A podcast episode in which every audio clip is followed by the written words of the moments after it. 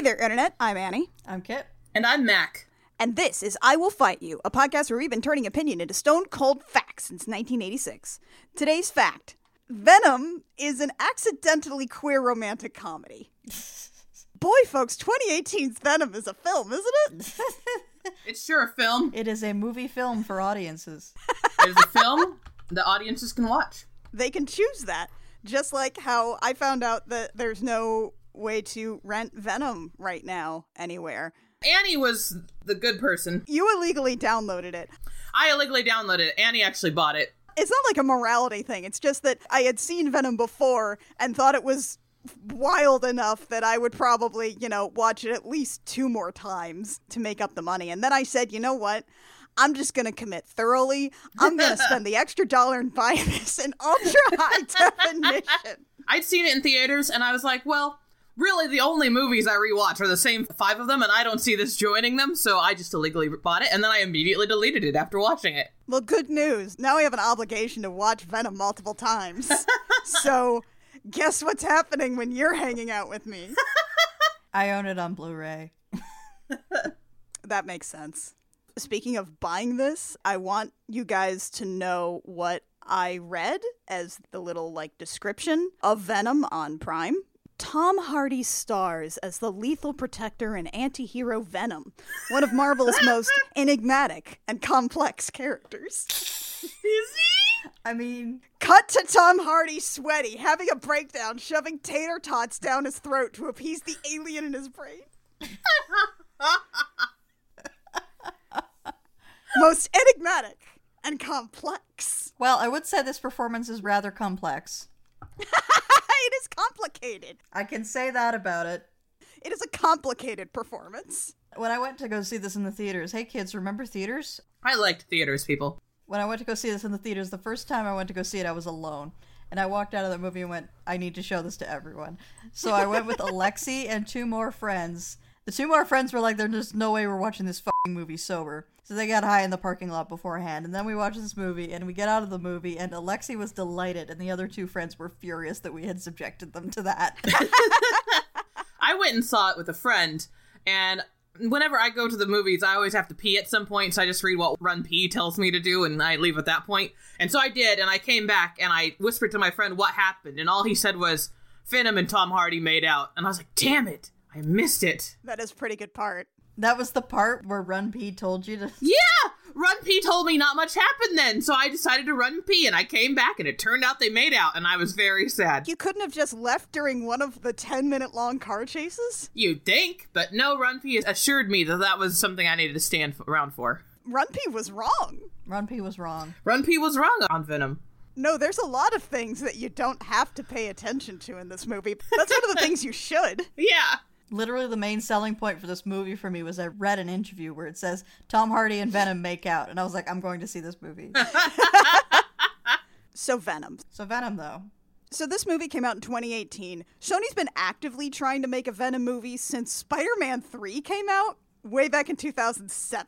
was the plan to have Topher Grace in that one? Because uh, Yes, that was originally the plan and then they were like, "No, maybe not though." Good. This particular iteration, they were originally going to try to make it part of like Sony's own cinematic universe with like the tiny little piece of Marvel that Sony still owned the rights to. But the problem is that Sony's Spider-Man is he's like he's basically in a big custody battle with young hot Sony Aunt May on one side and Disney's Marvel's Mr. Stark on the other. So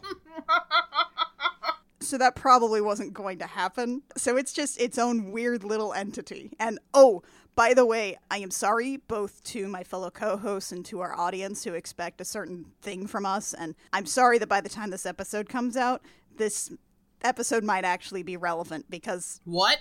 Venom 2 Let There Be Carnage is supposed to come out this year. Oh no. I am sorry. Our goal is to never be relevant. We did our best, but we have let you down. We recorded this one way in advance, which is part of the problem here, so we might have accidentally let you down. We're sorry. But yes, there is a Venom sequel coming out in 2021. Ostensibly, time is also fake, so Time is fake and things keep getting pushed back because of We all know. Is Woody Harrelson in his Ronald McDonald wig supposed to be in Let There Be Carnage? I don't know. I haven't looked up a goddamn thing about it. God, I hope so. Oh God, let there be carnage. Woody Harrelson, please be in it. I want you in your Ronald McDonald. Woody Harrelson! Oh hell yeah. Yeah! Did you guys know that Woody Harrelson's dad was a mob hitman? That's incredible. No, but it sounds right, honestly. It sounds incredibly on point. So the Wikipedia page for Venom 2018 is like incredibly detailed about all of the different attempts to make a Venom movie that they have done. And I just want to read this little section here. Okay. By 1997, David S. Goyer had written a script for a film featuring the Marvel Comics character Venom, which was to be produced by New Line Cinema. Dolph Lundgren was in talks to star in the film, which would feature the character Carnage as the main antagonist. 1997, New Line Cinema, Dolph Lundgren. They've been trying to make a cool, edgy Venom movie for so long. for 30 years. Honestly, like Dolph Lundgren, uh, physically fine. Yeah, that's Eddie Brock. Were they just going to like pretend he has an American accent like they did with Jean Claude Van Damme in Street Fighter? Almost for sure, absolutely. Have you considered what if Jean Claude Van Damme was Eddie Brock? He's extremely American. Extremely American. Actually, honestly, the best Eddie Brock I ever saw was in a fan film called Venom: Truth and Journalism. It was Ryan Kwanten, also known as the fuck boy from True Blood, and he's a fuck boy in this one too. But he's a fuck boy in the way that like it's a really compelling performance of Eddie Brock, where you can see that this guy like really believes his own hype and is also a guy you do not want to be alone in a room with. That sounds very intense. It's really intense and pretty cool. It's made in black and white because it's ostensibly a found footage film of this documentary film crew from like France who are filming this thing about Eddie Brock. Because at this point, of course, he has no currency left. He's not allowed to work anywhere. So the only people who will have anything to do with him are this documentary crew from France. And then they get horribly murdered. That all sounds like compelling and everything, but instead, What if Eddie and Venom were in love? Way better. what if Tom Hardy wandered around for two hours being extremely sweaty in the worst looking hoodie? and saying deranged things. Wow, Eddie. Speaking of the things that Eddie Brock says, there are three writers on this movie. Yeah. One of them is Jared Pinkner. His IMDb credits include the screenplay for The Amazing Spider Man 2. That's the second Andrew Garfield one. Jumanji Welcome to the Jungle. That's the really good Jumanji reboot. A bunch of episodes of TV like Alias and Lost and Fringe. The other writer is Scott Rosenberg, who also worked on Jumanji Welcome to the Jungle. He also did the screenplay for Kangaroo Jack. I don't know if they mean like the original Kangaroo Jack or the one that released under massive reshoots because people really like the talking kangaroo. also, he did the screenplay for Con Air. I love it. He's the solo credited writer for Con Air. Okay. Sure. Now, you mix all this together, and then you also add the person who, as I understand it, did like the final rewrites of the script, which is a woman named Kelly Marcel. Ha ha! Kelly Marcel was the screenwriter on the first Fifty Shades of Grey movie. And now let's be clear the first Fifty Shades of Grey movie is. Was the good one. well, it's not really the good one, but Yeah. it's the competently made one. Yeah. It's the one where the people involved, the actual like creatives who were creating that movie, actually tried to make it as good as they could given the source material. Yeah, before they were stopped by E.L. James. Right, and then in the second and third movie, E.L. James kind of uh got really involved. And E.L. James is not a filmmaker by any stretch of the imagination. Nope. She's barely a writer. Yep. Mm-hmm. Kelly Marcel, by the way, is, was also the one who was hired to do the screenplay for Venom 2, so I'm excited. But yeah, if I had to guess, I would say that Jeff Pinkner did the script that was the spin off of The Amazing Spider Man 2, and then Scott Rosenberg did the subsequent draft to divorce it from The Amazing Spider Man 2 when they realized that that was going to be box office poison. And then Kelly Marcel was brought on last to make the deeply horned final version of the screenplay that ended up getting shot. And ended up getting more fans than if it was just dark, gloomy. I mean, let's be clear, this movie is like critically panned. It is a garbage reason? This is not a good movie. No. But it still made money. They have a lot of reasons to not like this movie, and many of them are correct. This is not a good movie. Yeah, this is not a good film by any stretch of the imagination. But it, it has that particular kind of brain poison that just makes me say, again, though. It's not good, but it is fascinating. Yes. It's like that bit from Knives Out. It makes no damn sense, compels me though. like let's be clear this is not going to quite be the same as our dragonheart episode which talked about how that's a love story between a man and a dragon that movie was not horny this one is extremely horny Extremely horny. That movie was fairly pure and platonic. It was your medieval knight chaste devotion type situation here. Exchanging a single glove. This movie horn. this is about a pile of alien goo that wants to have sex with a man one particular man and it's a very sweaty tom hardy I cannot overemphasize how sweaty Tom Hardy is throughout this entire movie. He was also apparently allowed to ad lib a lot on set too, which is how we get the scene in the restaurant. Oh boy. Oh boy. But we'll get to the scene in the restaurant. We'll get there. We'll get to the restaurant. So we open on space. Space! We spend an inordinate amount of time in space. We have to watch an entire spaceship crash land. Like, we couldn't just cut straight to the crash. We need to see this magnificent CGI spaceship. We need to see Elon Musk's rocket crash. yep. We're going to be saying that name a lot, folks. This movie is entirely about Elon Musk's exploding rocket when it's not about the love story between a goo and a man. Yeah. so, we have a spaceship that is returning to Earth. Something goes wrong. We hear over the radio. They're like, What? Oh no! It's free or whatever. I don't really care. The spaceship crash lands. They have a whole bunch of tubes full of organisms. And they pull out one astronaut. Who's still alive. But here's the thing. this astronaut, they name him. They name this astronaut because it's important. They named this astronaut Jameson. Is this still supposed to be J. Jonah Jameson's son? Yes, that is the thing in the comics, folks. Oh my god. J. Jonah Jameson, you know, the Daily Bugle guy, the guy who wants pictures, pictures of Spider Man. His son is an astronaut. Isn't his son the guy who turned into a werewolf because he went to the moon? Yes. And then ended up being Captain America's like personal pilot? Yes, that did also happen. Okay. This is J. Jonah Jameson Jr. That's right, four J's. He's an astronaut. He is canonically like always the guy who brings home the symbiotes from outer space. And so that means that if this has any kind of shared universe at any point in development with the Spider Man movies, this is the J. Jonah Jameson that we see at the end of Spider Man 2, the one with Zendaya, who is not Michi in this one. That's his son. Once we see him, his son is dead in a rocket accident. They pull out an astronaut who's still alive, but he's not. He's just a goopy tentacle guy. Wait, did they just did they just get J.K. Simmons to play Jonah Jameson again? Yes. I never Yes. saw the new Spider-Man movie. Yeah. Did they of Yeah. all the characters they never recast? They were like, you know what, J.K. Simmons got this. Yeah. He's nailed this. Yeah, no, he shows up. It's in the end credit sequence because they know that the audience really wants to see J.K. Simmons as J. Jonah Jameson.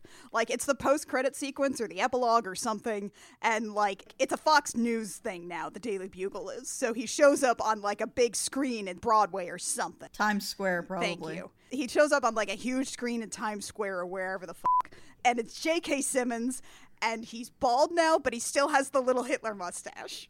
I'm sad that he didn't have the hair. I think that's just a byproduct of being J.K. Simmons. Yeah. I know, but they couldn't put him in a wig that like perfectly replicated the original trilogy hair because that was good. You tell me they couldn't have done the thing like they did in friggin' WandaVision where they like digitally edited out the man's ears, but not only that, they rebuilt his face from scratch, then digitally edited out the ears, then put his face on the CGI face. It's Disney; they've got the money. They've got the money. Maybe Sony just didn't care enough. Anyway, J.K. Simmons is great. And his son is dead. His son is very dead. His son is very dead. The symbiote moves from the sun to a badass EMT lady who I would watch a whole entire movie about. yeah, she seemed pretty cool for like the 30 seconds that she had her own mind. Yep. Yeah, she was like 30 seconds around, and even honestly, when Riot was inside of her, she was still pretty fucking cool. Right. We are going to be following this symbiote that is hopping bodies, and just for the sake of brevity, this is a symbiote named Riot. Yeah. This is not Venom. He is also not an amazing Fae like Dreamboat singer. Um, alas, no. This is not an 80s glam rocker. No. This is not Venom, but for some reason, as the symbiote takes over this paramedic lady and she starts walking away, we flash to the Venom title card, implying this is Venom, only to later find out that's not Venom inside the lady. So, like, why? We also spend an inordinate amount of time just watching the symbiote move from person to person. Just like shuffle, too. Just kind of shuffle, like it's forever moving forward, but there's no real point to that side plot. Like they could have done that like 500 ways and not wasted like 30 minutes, but we'll get there. Yeah, they decide to start Riot in Malaysia, which is where the ship crashed. They decide to start Riot in Malaysia and have Riot eventually get to San Francisco, where the rest of the movie happens. There's nothing else that really happens with Riot in between here and now. It's just him shuffling from person to person and like casually killing people. Yeah. Meanwhile, though, in San Francisco, we meet Eddie Brock, human disaster. And his girlfriend Anne and Anne during her first entry scene acts like she's oh, it's so weird. It's so weird. It's so weird. We're gonna keep calling her Anne. Brock keeps calling her Annie. We're gonna call her Anne because otherwise it's gonna be even weirder for Annie. Yeah, exactly. Thank you. Well, her actress is an amazing actress and has acted a ton. In this first scene, she acts like she's on heavy strength uh, NyQuil. and is just in a daze the whole time. Also, she's in a very bad wig. Oh, God, Terrible that wig. wig. I don't want to like undersell how bad this wig is. I can't even begin. This wig is so bad, this whole movie. This wig is terrible. It is so poorly designed. And I gotta say, like, just in the first couple of seconds, I, I just, Eddie Brock in this movie radiates the bisexual disaster energy that I have been craving for the entirety of our roommates playthrough over on Date Me Damn It. This man is a train wreck. He's a train wreck. which is incredible because we discover that first off he has a much more talented girlfriend who made him coffee who has an incredible cat and she is also like an attorney like a big high powered attorney and she's dating this absolute disaster engaged to this absolute disaster even though he has a very successful tv show like he's an investigative reporter and he's got his own segment with his name on it and yet somehow this man is still just such a disaster He's uh, Anderson Cooper, but sweaty and bisexual. we do this thing here where we do several times, which is that Eddie Brock, we discover he's actually really good at talking to people and making friends, and like he remembers things about people. Like he's actually fairly charismatic, even though he walks around being a sweaty disaster all the time. Also, pretty much the first thing we find out about him is that he is deeply horned for when his fiance wears the suit for depositions. Which mood? Yeah. The mood was actually deeply horned towards seeing someone in a suit. I get you, Eddie. Yeah. I feel you. Eddie goes to the company where he works, the network. unclear. It's unclear what this guy's relationship is to Eddie in terms of employment. He's Eddie's boss. That's really the most we know at this point. In fact, I think the subtitles say his name is Eddie's boss. We miss an extremely confusing conversation that happens whenever Eddie pulls up to this building. Okay. Uh, and he walks inside. On his motorcycle, by the way. He has a motorcycle. The security guard goes, Eddie, you can't park there. And Eddie goes, No such thing as can't. How'd she do? And the guy's like, Oh, MIT and Harvard. And Eddie's like, What did I say about can't? MIT, woo! Why are both of these characters Texan now? And the guy's like, Eddie, your bike. All shucks.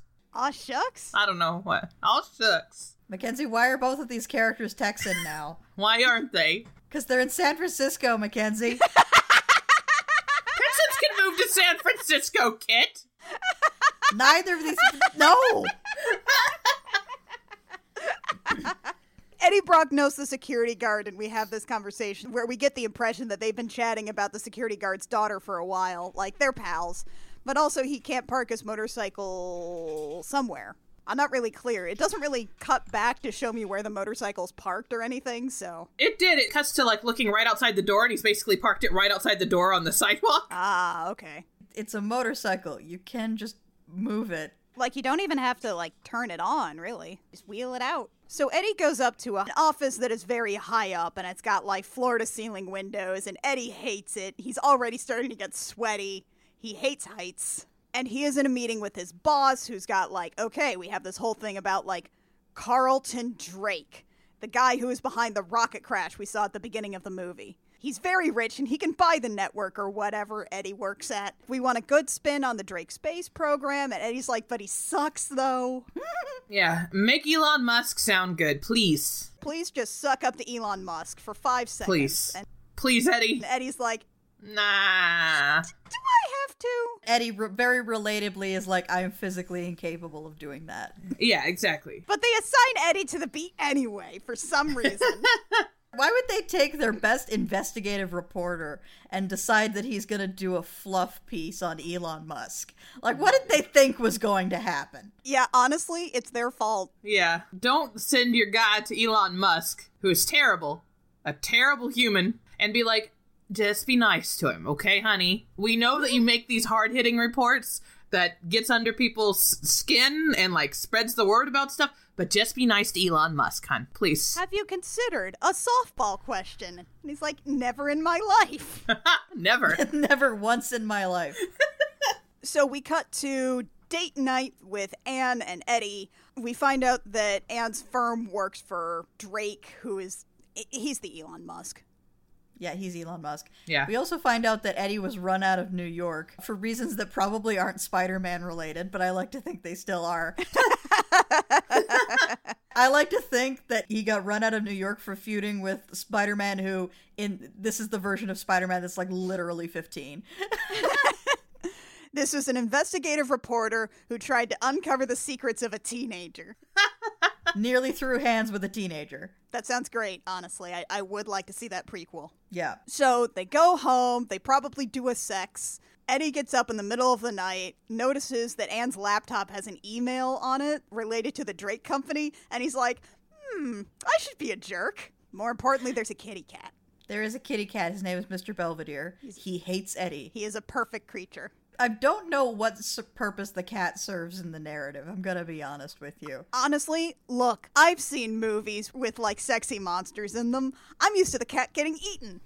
yep. The cat lives. We'll say that right now, guys. The cat lives. The cat's fine. I just don't understand why it's in this movie. Because it's a cat and it's great. That's why it's in the movie. Stage animals are expensive, though. Why would they put a cat in that serves no narrative purpose in the movie? Like they bring up the cat, like in the opening scene, she's like, "Okay, feed the cat." Then we cut to this scene, and there's the cat. And then he later asks about the cat repeatedly. He's like, "How is the cat doing?" When the cat is not on the screen, everyone should be asking, "Where's the cat?" I don't know. Maybe this is just something Tom Hardy did. He just wanted to have a cat on set, and they were like, "Are you sure, Tom?" And he's like, "Yes." Also, I have some notes about this restaurant scene. Anyway, he opens up this email. There's like a clinical trial involving the Elon Musk facility, some wrongful deaths. It sounds super sketchy. And he's like, Yes. I will do a fluff piece.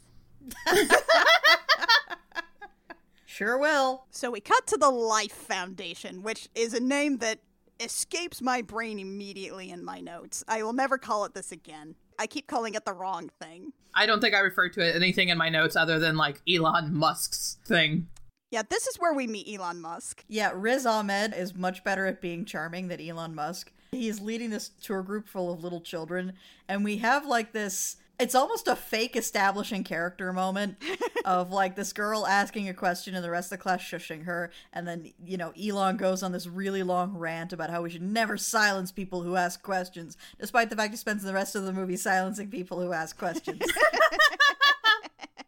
and gives her like a little pin that I bet he puts on one of those like before every tour group so he can put it on one of the kids. Almost for sure. Sure. 100%. Yeah, he's definitely not projecting onto a child. Nope. Yep. And then Jenny Slate shows up. Jenny Slate is too good for this movie, but she's here anyway. Like, why why her? Why here? I don't know. She just plays a scared doctor. But here she is. Dr. Skirth is her name. Dr. Dora Skirth. Dora Skirth. Which has to be like some comic thing I don't know about because that name is way too weird and specific. No, she only shows up in this movie. Really? Yeah. Nora Skirth. Only this movie. That's whack. Skirth is kind of a hard name to say. I mean, it's memorable, but you could do a lot of bad takes trying to get Skirth out of your mouth. Also, apparently Venom Earth is called Earth TRN 688. Now we know. Is that a thing? That sounds like a reference to something that I'm not getting. Oh, wait, wait. No, no, no. I'm sorry. You're saying that this specific Marvel reality has a name. Yeah. Amazing. Okay.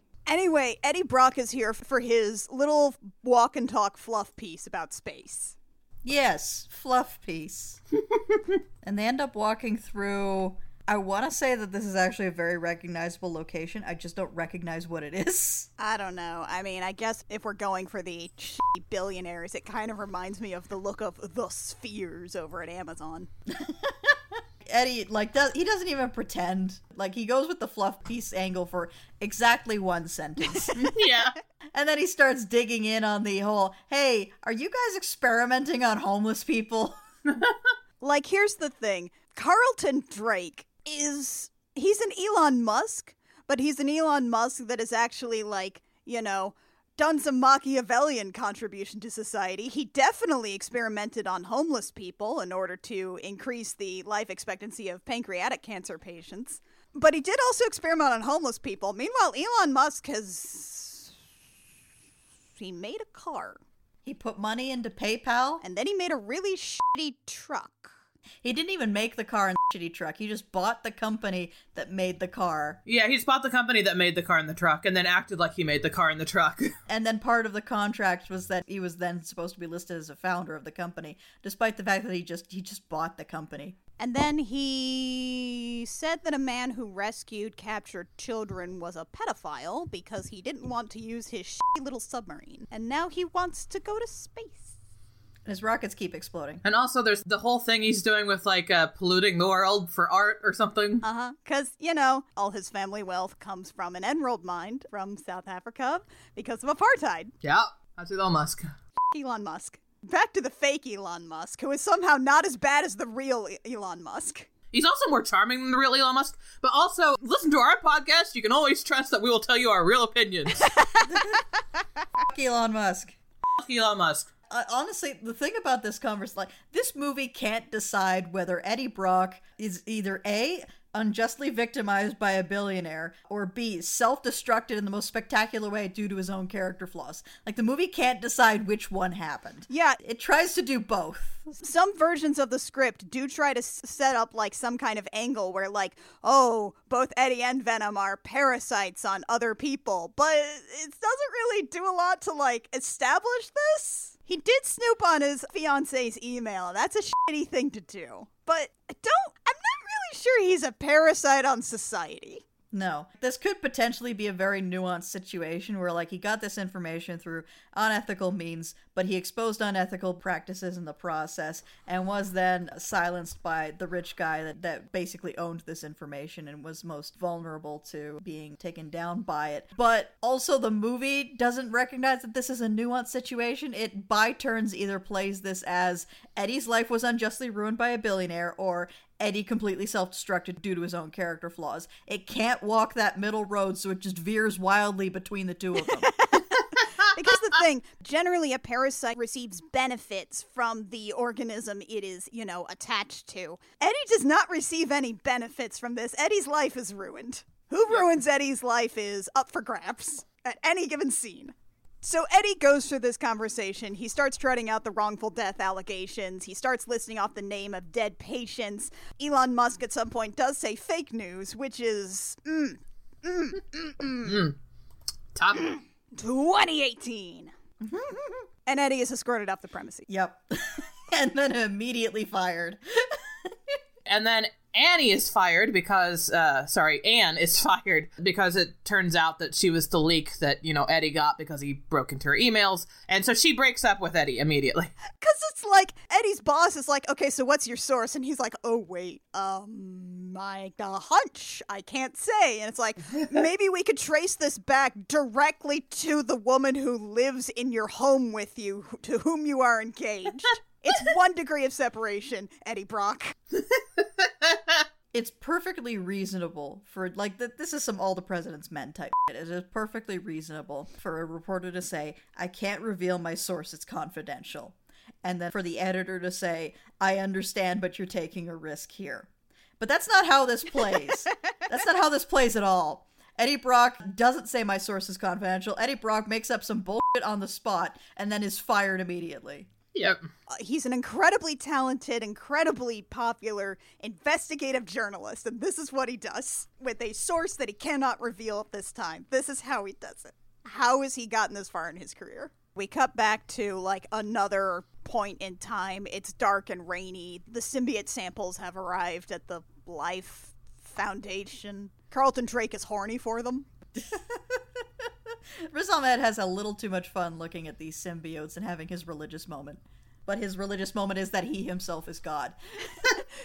this dude plays like a Lex Luthor in like the point in time in which Lex Luthor was mostly hanging out in a big evil swamp lair with a bunch of other supervillains. We talk a lot about Tom Hardy's acting choices in this movie, but also Riz Ahmed made some acting choices in this Riz movie. Ahmed decided to just chew as much scenery as he possibly could. Maybe also hump the scenery a little. Dude's a Shakespearean actor. He had fun. Meanwhile, we'd make a quick cut over to Malaysia, where Riot, while wearing the EMT's body, decides to just raw dog an eel. I don't think you, that raw dog is the word you want to use there. I think this movie's extremely horny, and I can say raw dog. Okay. Bites the head off an eel and then murders everyone in this little Malaysian market. And then, for no appreciable reason, decides to jump hosts to this little old lady running one of the stalls. It seems like the current host was working just fine, but Riot decides, no, I'm going to jump over to this lady running the stall. And then we cut to six months later. Which means that Riot is just in this lady walking to the nearest airport for six months. yeah, we try not to worry about that part. So we cut to the lab. It's been six months. They're doing animal testing with the symbiotes to see if they can, you know, symbiotize. There's a lot of expository dialogue here about how the symbionts can't survive in Earth's atmosphere, so they need to bond to a host. The important thing is this rabbit has little yellow feeties now. Anyway, they're gonna start human trials now. Yeah. the symbionts successfully got put into a rabbit, therefore they're going to start human trials. Yeah, Skirth is like, a doctor, we're not ready for that. Elon Musk is like, eh, f it, money. I want to go to space. I want to go space now. I want to go to space. Wanna go space? So put the goo inside people, please. Put the goo in the people. Let me go space. Meanwhile, we're gonna cut to a pool hall to check in on Eddie Brock, the biggest human disaster. Oh god, he's even sweatier. and he's just kind of half collapsed over a bar. He has this offhand line that's supposed to reintroduce his character, where he says to the bartender, You ever feel like your life is just one monumental screw up? And, like, why is that information you're re delivering at this point in the movie? We know you screwed up. We saw it happen. This is definitely a point where we're trying to see this character at his lowest possible point before he starts to make a turn for the better. Eh. Like that narratively, that that would make sense. Does he make a turn for the better? No. No, but hypothetically, that's like the narrative beat that this is. Instead, it just gets in a really codependent relationship with alien goo. Like, he gets into a mild argument with a hipster. Like, it's not even that much of an argument. But it does contain the story beat that everyone loves, which is, Aren't you Eddie Brock? And he's like, I used to be. Ugh. We also find out on the TV that the Life Foundation is going to launch another rocket. Because the last one went so well. I feel like if you're Elon Musk and your rocket that's supposed to land safely instead explodes and kills a bunch of people, you don't get to launch another rocket. At least not for a while. And yet, here we are. How many rockets has he launched that have, like, immediately blown up? To be fair, none of his have had people in it, I guess, but also I can still see it because he's a billionaire. Yeah, he would not care. Government wouldn't care because he'd just be like, here's a billion dollars, and they'd be like, okay. Yeah, some of you may die, but that's a risk I'm willing to take. Yup. Anyway, Eddie's walking down the street in what is supposed to be a fairly sketchy part of San Francisco as per the story, but honestly looks fine. It looks fine. They just sort of scattered some trash on the ground before they shot it. And oh hey, there's Eddie's homeless friend Maria, who rules. Oh, yeah. Maria rules. Yeah, Maria's in this one scene. She's great. Eddie goes to like pull out one of the free newspapers, sees that they're all gone, looks over, and Maria has the whole stack of them and is selling them for five bucks each. It's pretty good. I mean, he ends up giving her 20 bucks for one. Yeah. She says, How about you pay me $3 for a song and I'll throw a paper in for free? And he's like, How about I pay you $20 and you don't sing? I do like this part in the movie where you really get the feeling that this is just sort of a regular bit for the two of them. Yeah. He's just got friends. He just he's good at like making friends with people around his neighborhood. He's just like a decent dude. He's just also a huge sweaty disaster. Oh yeah. It's distinctly odd because the screenplay, from a writing perspective, Eddie Brock's character trait is that he notices things, he notices people, and he connects with people. From an acting perspective, this is the most off putting man on earth. There's just something about him. You look at him and you go, "Are you okay?" I worried about you, but I also I don't want to stick around enough long enough to find out. This dude is a vibe. this dude has a vibe that he is constantly five seconds away from just like having a huge meltdown that he needs to be hospitalized for. Yeah, Yep. which then happens. Right. So, you know, correct vibe. Tom Hardy is playing this correctly. yeah, Tom Hardy's got it down. That is the acting choice he's made. I don't understand why he's made it, but that is the acting choice he's made. Every line delivery of his in this movie is like the most bizarre thing in the entire world. Like, it's not specifically bad, it's just, it would never have been my first choice for how to deliver that line. So Tom Hardy heads into like a convenience store. It must be around the corner from his apartment. He knows the store owner. They have a little bicker about like why aren't you meditating? She says he looks like shit, She is correct. Which fair. He does look like shit. At some point, Eddie is back in the aisles, uh, and the store owner gets held up at gunpoint because it's a payment racket. Eddie hides, waits till the guy leaves, then comes up to check out with his purchase, which is a sandwich and some Pepto Bismol. Yeah, that's probably a guy with heartburn. You just wonder if he's not going to just chug this whole bottle tonight. Ah, ah, ah, that might actually make me gag, the thought of that. Even worse, what if it's cherry flavored? No! Anyway, the shop owner says something about how, like, life is brutal or something, Life is pain, Eddie. which is a weird line. Yeah. That doesn't really come up again. That's not really a theme of this movie. It's delivered in such a way that it sounds like it should be a theme of this movie, but it isn't. Maybe it was a theme of this movie at some point. I don't know. The script's passed through too many hands between then and now. So we cut back to Eddie Brock's apartment, which is extremely shitty. We also linger on a potted plant, which I thought would come back. It doesn't. Here's the thing about Eddie's apartment. For a San Francisco apartment, that's not bad. Also, it's large. Yeah, it is enormous. Like I know like apartments in movies have to be big because they have to put camera equipment in them, but this is a fairly large, nice old apartment. Like the kitchen is garbage, his whole furniture setup is bad, but he does have an enormous living room, and I don't think that's a studio. I think his bed's somewhere else. Yeah, Yeah. he has a bedroom. Also in San Fran, this would cost about 20k a month. Which is really impressive because Eddie does not have a job right now. Nope. Yeah, no. We actually see him calling up various papers and journalistic outlets being like, "Please hire me. I'll even write under a pseudonym. I can work freelance. Please just give me a job so I can make some money." And he is getting universally turned down because the implication is that he's been blackballed. Because, you know, I will write fluff pieces, I promise. Eddie Brock, you've never written a fluff piece in your life. Eddie Brock, you were asked to write one, one fluff piece. And you failed! You had to look Elon Musk in the eye and try not to tear out his throat for five seconds, and you failed, and you know what? That part's fair. But also you failed. But don't tell people you can write fluff pieces when you can't. You clearly cannot. you demonstrably cannot. We also find out that the soundproofing in his apartment is non existent, which it usually is in apartments, but this is also because his neighbor across the hall is absolutely shredding on an electric guitar, which is really impressive because you just plug some headphones into the amp, man. Yeah. This guy is just committed to being an asshole. Yeah. Oh yeah. So we cut back to the Elon Musk place. And we are starting human testing, and Drake has a biblical allusion to impart to the audience. Well, he was imparting it to the test subject, who was clearly like Elon Musk is trying to talk about Isaac and Abraham and true sacrifice and you know what kind of God, etc., etc. We shall supplant God, etc., etc. But he's saying this to a guy who is clearly like blitzed out of his mind and barely on this plane of existence. At some point, he's like, God has abandoned us. He just says that line. And then he also follows it up with, This time, I will not abandon us. It's like, okay, okay, bud. okay, okay, okay, we're just doing that. Okay. And so this is actually the first time that we see the symbiotes in their little goo form, like moving around. And honestly, it may not be the first time, but it's the first time that we really like focus in on it because we see it like crawling towards a test subject. Honestly, it looks really freaking good.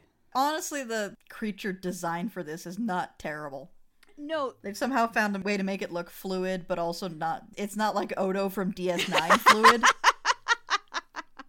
It's goo, but it's interesting to look at goo. it has all these little stringy feelers that come out as it's moving around. Like it feels like it's like a whole bunch of balls of like silly string that have been pulled together and pulled apart or something. I'm bad at describing this, but it definitely feels almost like insectile. It cool. It cool. It's nice. And it does not like the homeless person. No, poor Isaac gets immediately crunched. His bones get crunched by incompatibility with the symbiote, I guess. And then Elon Musk is just like sending the next test subject. So, you know, he's a complex villain. this movie at no point at all asks you to feel sympathy with Elon Musk, and I appreciate that. I mean, it tries to like sell you on his motivations a little bit, but they're very flimsy, and I don't think the movie is particularly interested in trying to make this guy seem like sympathetic. Yeah, no. No, this is not the, well, no villain thinks of themselves as the villain type thing like that. No, like, I think even in interviews, Riz Ahmed was just like, yeah, this guy's a piece of shit. So we cut back to Eddie, who is now at this point where he's like glancing around behind his shoulder as he walks down the street because he definitely seems to think he's being followed. And he is. And he is. This is just the, the first of many scenes where Eddie is seen talking to himself. And every time Eddie is seen talking to himself, like, the reactions from the people around him are always like confused, scared, and suspicious. But this guy lives in San Francisco. a dude talking to himself in San Francisco, you just you just don't interact. You don't even look at him funny. You're just like, "Yep, that happened," and just walk away. Yeah, basically every city. Like if somebody's talking to themselves, you just kind of ignore it. Yeah, you're just like that guy's having a moment. And also, frankly, look at Tom Hardy in this movie. You're telling me that guy doesn't talk to himself? Yeah. Honestly, it would be weirder if he weren't talking to himself. Yeah. I'm gonna be real, I talk to myself a lot in public. No one has ever acknowledged me. Not once. I mean, do you talk at full decibel or do you mutter under your breath? Sometimes both. Depends. At the same time? What am I talking about? Fair enough. Sometimes it's just angry mutters. Anyway, Jenny Slate is following Eddie, I guess. And she's doing a very bad job. he actually points out that she sucks at this. It's kind of a funny bit because he's just like it looks like he's talking to himself. He says like, you know, I'm, I'm good at like following people. I'm I'm I'm pretty good at this. This is it's something that I had to get good at. But you suck, and that's the point where he actually leans around the aisle in the convenience store to like make eye contact with the person who is clearly following him, and it's Doctor Skirth. and she's like, "Okay, you're right. I suck, but also Elon Musk sucks. Will you please help me?" And Eddie is naturally incredibly reluctant to do that. Yeah, he just nopes right out of that. As he says, he lost everything. So yeah, he's not getting any more involved in this, and that's where we sort of end that scene. Then this movie takes a turn for the dark because Eddie goes to the Golden Gate Bridge. No, first. Oh right. Yeah. Eddie decides first that he is going to go to his ex fiance's apartment and look up at it and be sad, and also the cat's in the window. So, hi, cat. Once again, the cat is here, and the cat is acknowledged and mentioned, but I don't know what narrative purpose the cat serves. Are you asking for narrative purpose in Venom? It's just stage animals are very expensive. So I feel like if you're gonna put one in your movie, you really have to work hard to justify it to the director. And I'm wondering what the justification was to the director for this cat to be here. It was expensive to redo that lobster tank. And that was just because Tom Hardy said, I think my character would get into a lobster tank. You don't need to justify the cat once you've already justified the lobster tank. I'm sorry. I think Annie has a point. All right, fair enough. Moving on. So Anne pulls up and she's like, Hello, sweaty ex fiance. Why are you here? Also, this is my new boyfriend, Dan Egan from Veep. Only he's not playing a piece of shit this time. This is Dan. He's actually pretty cool. Yeah, Dan is possibly the best character in this movie. He's just up for this. He's up for whatever. He's just here to help. He's like really friendly towards Eddie. He's like, "Oh yeah, I'm a big fan of yours. All the people you took down." And Anne is like, "I was one of them." And then he's like, Yeah, I'm gonna go. Have fun catching up. Love you. Have fun. Love you. Bye. We do find out that Dan is a surgeon. Side note, Mac gonna step in here. Polyamory, Venom, Eddie, Annie, Dan. I That's what don't I'm saying. honestly, maybe I cannot, in good conscience, recommend that either Dan or Anne date Eddie. Yeah, I cannot. I can't really either. But I think Venom would be interested, and Venom would be interested in like a triad situation with Anne, but also Anne is also dating Dan, but Dan is not dating Eddie and Venom. yeah, that's what I'm for. That seems like a really monumentally bad idea for all of their mental health, but that's what Venom would like. Yeah, Anyway, Dan is nice, Dan rules. Dan is nice. and immediately Eddie's like, Hey, what if we got back together again at some point? And Dan's like, nah. She's like, honey, no. And that's when Eddie decides to go to the Golden Gate Bridge.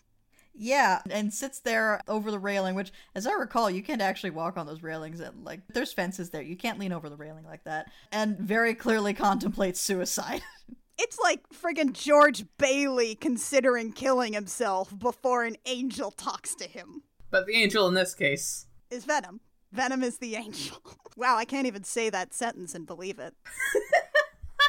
but instead of getting on the other side of the railing, he decides to call Dr. Skirth instead. and she proceeds to sneak him into the Life Foundation. By having him lie down in the back seat. There has to be a better way to do that. He doesn't even have a blanket over him. The security guard just does not care. Also, I swear to God, I swear to God, when we cut to this establishing shot of the Life Institute or whatever the fuck at night, I swear to God there is a wolf howl sound effect. Like, oh, oh, oh, oh, that one. I swear to God it's there. There's not even a moon in that shot. Maybe Jameson is alive after all, and he is the werewolf because he went to the moon. Werewolf Jameson confirmed for Venom 2. Do it, Marvel, you fucking cowards. Do it, Marvel! So they wander down to the labs. Skirth tries to give him this whole spiel about Elon Musk's motivations about overpopulation and climate change and blah, blah, blah, space travel. We don't have time to get in all to the reasons that's wrong. Yeah, can we just reiterate once again that the planet is not overpopulated? Uh, that's just a kind of that's a racist Nazi thing that Nazis actually came up with. It's a capitalist bullshit. That's an eco fascist thing. The planet is not overpopulated, it's just that the resources are unevenly distributed because capitalism is bullshit. And then Elon Musk and billionaires suck. There are no ethical billionaires, folks. There are none. Global warming is real, though. Please pay attention to that. Thanks. It's not like you can really do much. It's all up to the corporations, and they don't fucking care. But just so you know, global warming is real. Climate change science is absolutely real, but most of it is actually due to the actions of a very small amount of billionaire corporations. Yeah. Assholes. Yeah. Car bad, train good. Car bad, train good. Car bad train good. Build more train. Build way more train. Train go fast, though. Make fast train. And you can read. Oh, that's right. I don't get motion sick on trains. Oh, I want more trains. Right. Symbiotes were on a comet. Yeah. Yeah. yeah, Dr. Skirth is doing her best to like explain the premise of the movie to Eddie Brock, and he's mostly not paying attention, which seems weird considering. Oh my god. There's at one point where she's like, aliens, and he's like, E.T. phone home, aliens. And she's like, yes. So he actually does an E.T. phone home thing. Oh god. And again, just like the weirdest line delivery in the entire world. It's just Tom Hardy is operating on a completely other level in this entire film, and I don't know what level that is, and I am afraid to go there. so Eddie wanders around the lab looking for clues. He takes a bunch of photos. And also Maria's back. Oh, hey, it's Maria. We saw a shot earlier that indicated that she was missing. And now here she is. And she's yelling at Eddie to save her. And Eddie, in an attempt to get that pod open, just presses random buttons on the keypad and sets an alarm off. You dumb motherfucker. Sounds right.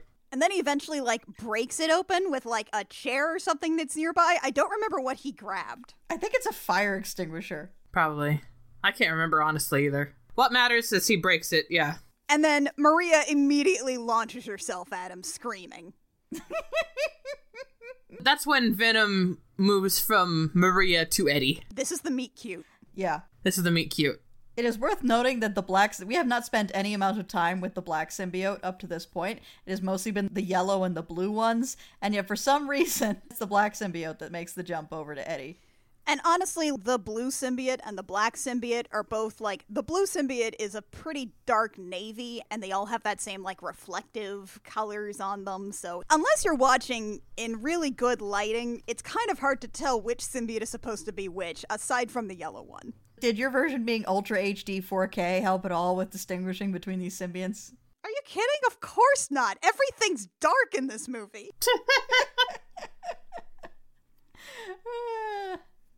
But yeah, like in a slightly better version of this movie, we would actually spend some time giving the black symbiont some kind of personality before it goes into Eddie, so it is a proper meet cute.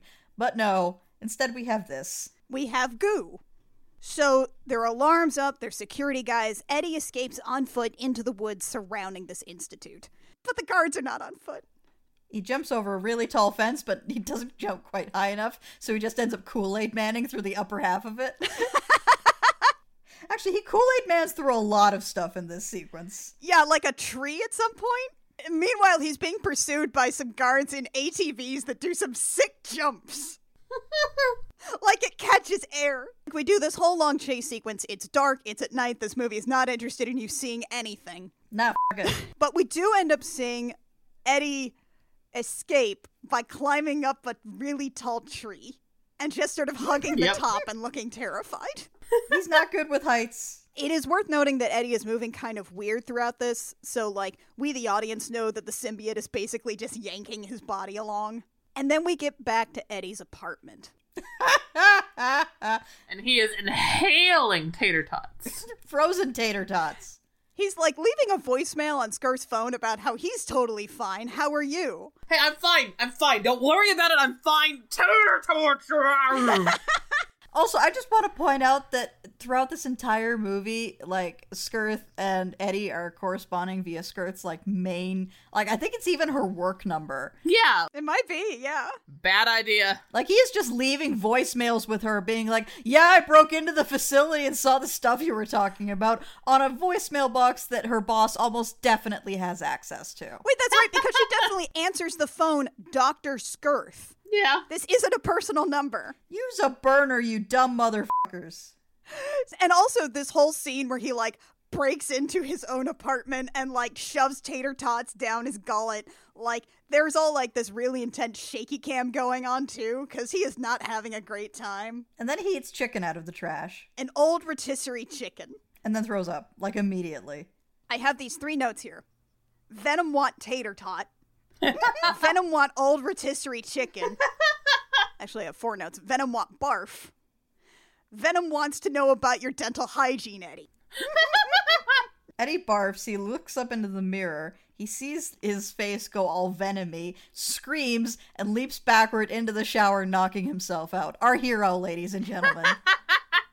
I think this is also the point where like we hear Venom's voice for the first time, which is always Yeah. going to be anytime that most of the movie, unless Venom is actually manifesting, it is just a voiceover of him just yelling at the screen, Eddie. Yeah. It's like Eddie, or in this case, I think it was hungry. Which are really the two main things that Venom says in this movie. Yes. Yeah. eh, The two main things that Venom says are Eddie and hungry. Eh, also, I have a question. The plan is to have this character cross over with other Sony owned Marvel characters, but the thing is, in this movie, we can hear Venom inside Eddie's head because Eddie is the point of view character.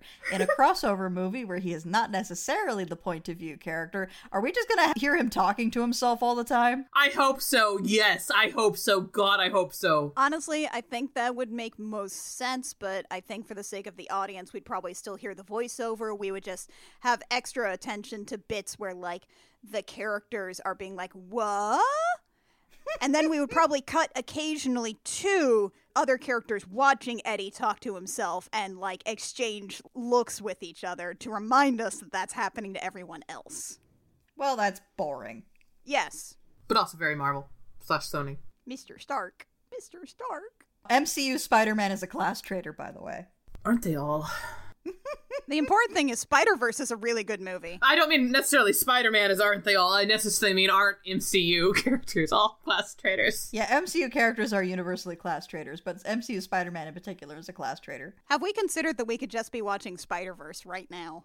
We could be watching Spider Verse. Ah, what a good film. Yeah, but Spider Verse doesn't have a horny goo monster, so what's the point? That's true. How about Spider Verse Venom? I would actually love it if they briefly cross over into a Venom thing in the next Spider Verse movie, but like, That'd be hilarious. it's still voiced by Tom Hardy. Yeah. It's specifically this Venom, so he doesn't even really know Spider Man or have an animosity against him. He's just like, who is this child? Yeah. I can't be a parent. I'm, I can't handle that kind of responsibility. I couldn't even handle having a fiance. And Venom's like, let's drive him to school. I believe Venom would be the domestic in that relationship. This is our child now, Eddie. We have adopted him, Eddie. But he has parents. We've adopted him. Let's keep him around and maybe eat him later. My two dads, and they're both the same dad. Venom throughout this entire movie is just like the best shoulder devil. Yeah. He is pure chaos. so we don't need to get back into this fucking plot. Okay, so we cut real quick back to the science lab where they have lost a symbiote and Drake is mad about it. Who cares? Eddie wakes up in his shower looking sweatier and worse than ever. Eddie's having a bad fucking day. Venom says hungry again, so Eddie gets up and starts looking into that. We cut back to the evil symbiote who, after six months of walking, has finally made it to an airport and this old lady. Yeah. and so they go into the bathroom and he comes out as a little girl. Yeah, immediately decides to find the quickest shorthand for American audiences to represent purity, and it's a little girl in a polka dot dress with blonde hair. What the hell kind of parents take their little girl to the airport dressed like that? If you're parents and you're putting your kid on an airplane, you're putting your kid in the comfiest goddamn clothes you can find because that kid is going to be miserable for the eight hours it's going to take to get anywhere otherwise. Hypothetically, we're flying from Malaysia to San Francisco. That's a long fing flight. This is a 12 hour flight at least. That's Yeah, basically no. the same flight that I took that I watched a guy watch Ant Man on repeat. How many times?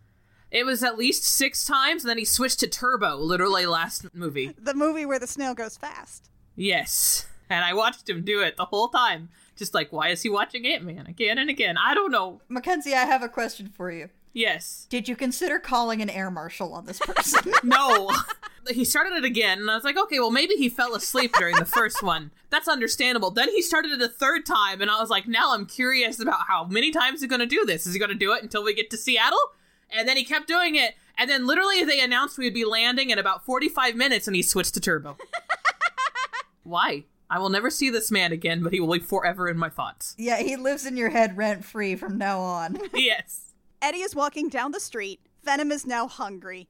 So Eddie decides to immediately wander into a really fancy restaurant where, oh, Anne and Dan are having a nice lunch. Yeah, we do get a scene of him calling, like, Anne's secretary, being like, Where is she? They end up in this restaurant, and apparently, what happened here is that Tom Hardy saw the set for the restaurant scene and saw that there was a big lobster tank and immediately told the director, I'm going to climb into that lobster tank.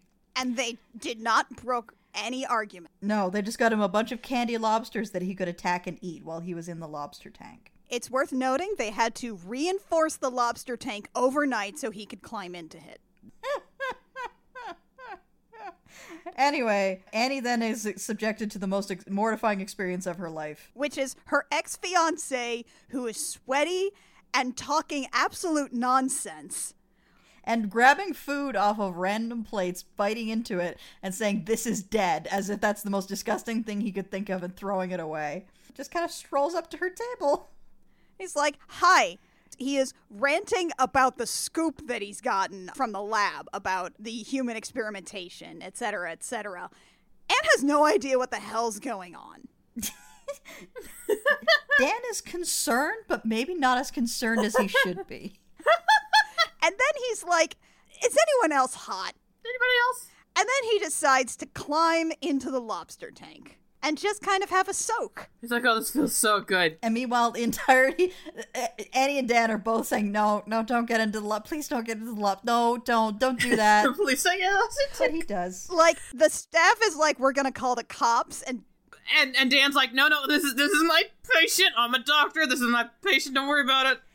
And you know what? Kudos to you, Dan. Dan's like a really stand-up guy. Dan, you're a saint. There's actually apparently a deleted scene here where Dan actually carries Eddie out of the restaurant, I want that scene. and it's not a bridal carry, and it's not a fireman carry. It's like a toddler carry. Dan, I, I want this scene. Eddie's just got his legs wrapped around Dan's waist. I want that scene. Me scene. too, actually. I want more Dan content.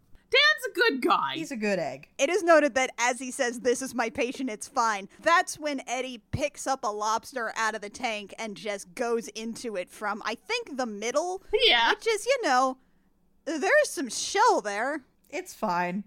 It's fine.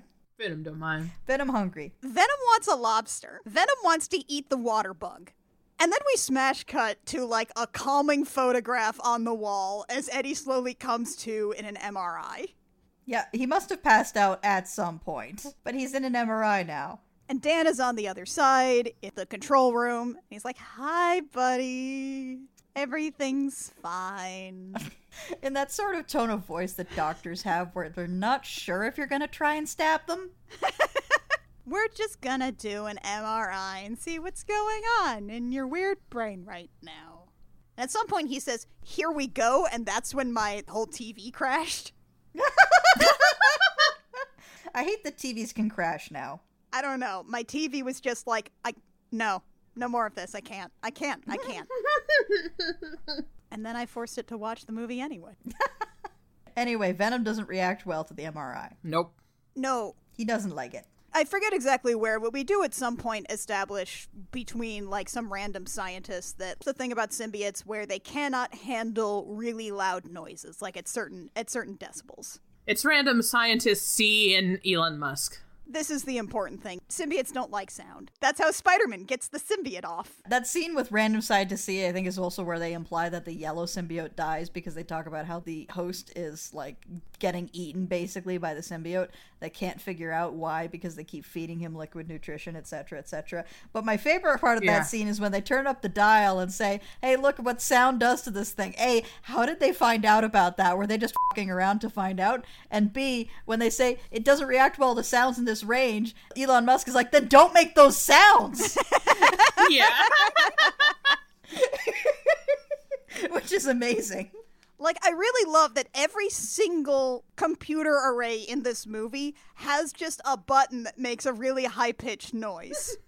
Why? It doesn't really matter. no, we just need to have it. The MRI also emits a really high frequency noise, and Venom does not like that. Don't care for it. No, Stan's like, okay, okay, no MRI. That's fine. That's fine. It's fine. Let's just leave. It's okay. So he walks him out. We go past this lady who stops to talk to the doctor who has a terrible little dog named Gemini. Yeah, we just have to establish the existence of the dog for later. The little terrible dog that barks at Eddie. Also, Gemini, isn't that the twins? Yes, yeah, that's the twins. Was that on purpose? this movie's not that oh. smart. then again, Kelly Marcel, maybe it is that smart. So we come back to the lab, and this is where we actually have the scene where they're like, oh, the symbiote doesn't like sounds. So I guess they just put that in to explain what just happened in the MRI or something.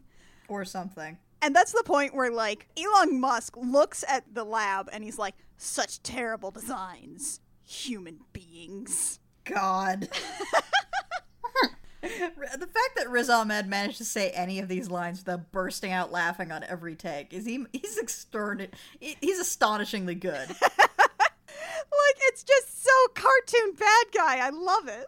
We also have, like, a brief scene where there's a bunch of thugs in Skirth's office. There's some thugs in this movie that the movie is going to keep trying to tell you are named characters who are important, but they're not. They're just interchangeable thugs. No, they're just dudes to get at. Yeah. Anyway, Eddie is leaving the hospital and he is taking the trolley. The first we hear from Venom again is him screaming hungry because of course. and Eddie immediately jumps up and gets stared at some more by again, these these are people who live in San Francisco. People acting weird on the cable car is just normal there. He's not going to get stared at as much as he does. Eddie gets a phone call that's like, Anne and Dan have his test results. He's got a parasite in him. And then he proceeds to do a couple of more really weird line reads, including one which is like, hey, would this parasite make you be able to climb to a really, really tall tree, like super, super fast? And the line read on it is just, I don't know what he's going for with this. What is this, Tom Hardy? It's so weird. What is this character that you're doing? It's so weird. And also, this is the part where we start having Venom just be like the audience member, like the backseat conversationalist who is just going to keep chiming in. Like, yes, Eddie, we just did. Dan's like, hey, we should get you some medicine and we can get that parasite out of you. And Venom's like, never gonna happen. and that's when Eddie just straight up starts talking to Venom. Like, he's not trying to ignore it anymore. He just tells Venom to shut up. He doesn't even know Venom's in there. He's just like, hey, voice in my head, stop talking. Yeah, right now he still thinks Venom is an auditory hallucination. An auditory hallucination that he directly addresses is the thing. And then, of course, Dr. Skirth told the people where Eddie is because she was told, like, hey, Eddie's gonna die if we don't get the symbiote out of him, so let's save his life by telling us where he is. And she's like, "Yeah, sure." And then they stick a symbiote on her and leave. And then they and then they send a bunch of the very definitely named characters to Eddie's apartment. We have this weird quick sequence where Eddie's neighbor is doing the loud guitar thing again. Eddie like shouts at his neighbor while doing like his little venom voice, like his he does like a little venom face and he's like, "Turn the music down. I hate sound." The guy's like, yeah, yeah, okay. Which, by the way, is a direct story beat from the freaking Catwoman movie. That's from Catwoman, guys. There are just lots of people who want to write shitty superhero movies where the first thing they do with their newfound powers is tell their neighbors to shut the hell up. That's because these movies are written exclusively by people who live in shitty apartments who want to tell their neighbors to shut the hell up. Anyway, after that, we have Venom be like, don't open that door, and then the knock happens. And then the thugs break into Eddie's apartment, and then Venom and Eddie start arguing like old married couple. Yeah, Eddie puts his hands up and Venom puts them down, and then Eddie puts them up and then Venom puts them down, and it's this whole back and forth about how Eddie is embarrassing Venom. You're making us look bad, Eddie! And meanwhile, the very definitely named characters are just watching all of this. And then Venom's like, you know what? You know what? Stop it, you suck! We're just gonna fight the guys now! And then they do. Venom just like throws Eddie's body around the room to fight thugs, is how this whole sequence is choreographed. yeah, Eddie is very, very clearly being puppeted by this thing, and I do like the body acting in this. Yes. It's very fun. it's very fun to see this fight scene where Eddie's just kind of being piloted around. Because Eddie is just like as surprised as any of the thugs are about all this. At some point, he's even like, oh my god, I'm so sorry about you. I'm sorry about your friends. He's very apologetic while this is happening. He's not having a good time. And it's like a video game where more thugs just keep coming in from around the corner where they have just spawned. Yeah, Eddie has to get away from the spawn point, so out the window they go. Before they do that, Like, oh, that was great. And like, he looks at the bodies and he's like, now let's bite off all their heads and pile up the bodies in the corner. And he's like, what? What the hell? Why would we do that? And his only reply is, pile of bodies, pile of heads. What? Yeah, this was written by an edgy 14 year old, this particular part. What? Why does he just. I, I don't know. I mean, somehow it's charming that he just wants to, like, make two separate piles of a whole bunch of bodies. He's like a cat. exactly. It's like a cat. Anyway, Out the window they go and then crash into somebody else's window. They are all smoking weed. some gamer's apartment. And they're like, holy shit, how'd you do that? And he's like, ah, I got a parasite. And then runs away. Venom ruins some gamers' nights, and you know what? Hero of the people. yep. And then we have an extremely long chase scene predicated by Venom and Eddie having a conversation where Venom shows up in like Venom mode, like with the face and the big teeth and tongue and everything on a car window reflection. We find out Venom hates being called a parasite. The lovers are arguing with each other.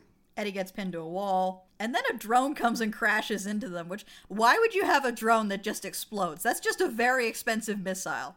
This is the question I have for the next like eight minutes of chase scene. Also, I have a friend who lived in San Francisco for quite a while, and I was watching this movie with him, and he was pointing out he loves this shitty fucking chase scene because he, if you keep track of the local landmarks they're passing by, they're just going in circles. They're going in circles, and then they teleport across town a couple of times. This chase scene makes no sense. Yeah, I'm pretty sure we passed this marquee with blue neon at least four times. It's a mess. It's an absolute mess of a chase scene. They don't even try to hide it. And this chase scene lasts for so long. It's on Eddie's motorcycle, there's cars, there's also several drones. The drones are apparently built to explode. They are built to hit things and explode, which seems really expensive. And also, every time the drones explode, they do so in this massive gush of blue fire for some reason. No appreciable reason. As far as I can tell, this chase scene, they don't even like go anywhere, even in the narrative, even if you're ignoring the fact that they're literally circling a block. There's no trying to get to a destination. There's nothing here to move the plot along at all. Everything just grinds to a halt for a chase scene while they go through a checklist of cool Venom stunts we thought of. And the chase scene, as noted, lasts like a billion minutes. It's so long, It is very long. it does nothing. It feels like it's 50% of the movie and it does nothing. At some point, he finally escapes and then he gets hit by the last car. Which is actually kind of funny. Yeah. Yeah. Eddie spends most of this movie screaming. Like, this movie is not invested at all in making Eddie Brock look cool. So he spends most of it screaming and being confused and being terrified of the things that Venom is doing. And then Venom successfully, like, gets them away from the pursuers. And Eddie's like, actually, I'll, I'll admit, that's pretty cool. And that's when they get hit by a car. And then at that point, Venom fully emerges. He gets up into his big 90s, like, buff guy, alien guy with the huge tongue thing. And we see him for the first time, and his first line is looking at a dude, and he's like, Eyes, lungs, pancreas, so many snacks, so little time. Jesus. And then he sticks his tongue out, like, ow, ow, ow, ow, ow. Jesus. He's edgy. This fucking movie. He's edgy. He's edgy, you guys. Anyway, then he just swims under the bridge across the water. Yeah, he bites a dude's head off and swims away. And also, I choose to believe that Venom had perfect situational awareness throughout that entire car chase until the moment Eddie complimented him, and then he fell apart. Honestly, yes, yes, yes, I choose to believe that. this is the "oh, you think I'm pretty" scene from like every rom com starring like a girl who gets a makeover. He's like, oh no, oh no, boy, oh no, oh no, oh no, what do I do? Oh, f- okay, sh- okay, okay, be cool, be cool, Venom, be cool, then, bam!